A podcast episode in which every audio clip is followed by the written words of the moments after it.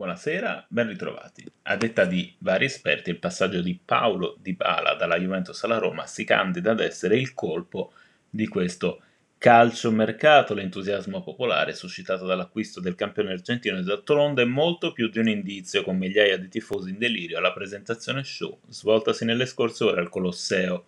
Sono qui per continuare a vincere la promessa del neoacquisto nella carta estate romana. In attesa del ritorno del calcio che conta, il nuovo beniamino giallorosso si appresta a fare il suo esordio in un contesto molto particolare, la partita amichevole fra Roma e Tottenham la sera del 30 luglio, al termine dello Shabbat, nello stadio Ofer di Haifa. Particolare anche perché il Tottenham è stata tra le più accreditate a ingaggiarlo, salvo poi ritirarsi dall'asta che si è aperta.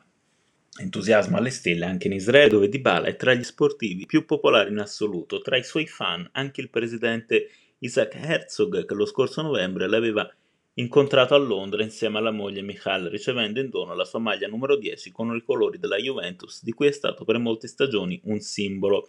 Un passato che ora dovrà farsi perdonare dai tifosi della Roma, storici rivali del club bianconero mobilitato da tempo per una folta partecipazione sugli spalti, uno degli storici sodalizi giallorossi all'estero, il Roma Club Gerusalemme, la cui mission di includere e eh, costruire dialogo attraverso lo sport ha avuto spesso una risonanza anche italiana. Samuele Giannetti, uno dei suoi dirigenti, si è impegnato personalmente per organizzare due settori interi di tifosi romanisti provenienti sia dall'Italia che da Israele.